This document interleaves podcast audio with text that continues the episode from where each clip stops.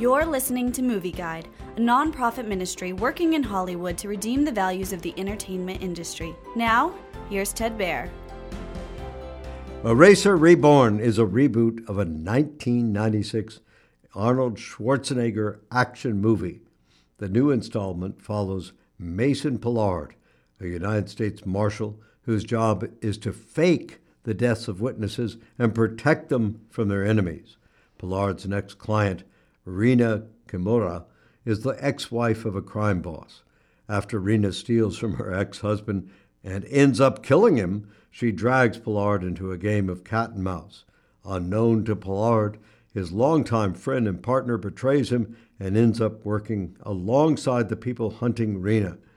Meanwhile, Pollard and Rena must learn to trust one another to have a chance of survival. Sadly, Eraser Reborn fails to live up to its predecessor and relies on heavy, foul language and violence instead of character development and story. Without the added benefit of a star like Schwarzenegger, the movie lacks the first movie's blockbuster power. There's some moral redemptive elements stressing justice, trust, and sacrifice, but the movie contains heavy, foul language and bloody violence. The violence in Eraser Reborn is more campy than realistic, however. Movie Guide advises extreme caution.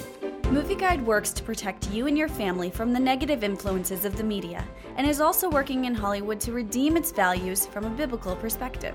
For the latest Movie Guide reviews and articles, go to movieguide.org or download the app to your Apple or Android device. You can also subscribe to the Movie Guide podcast on iTunes.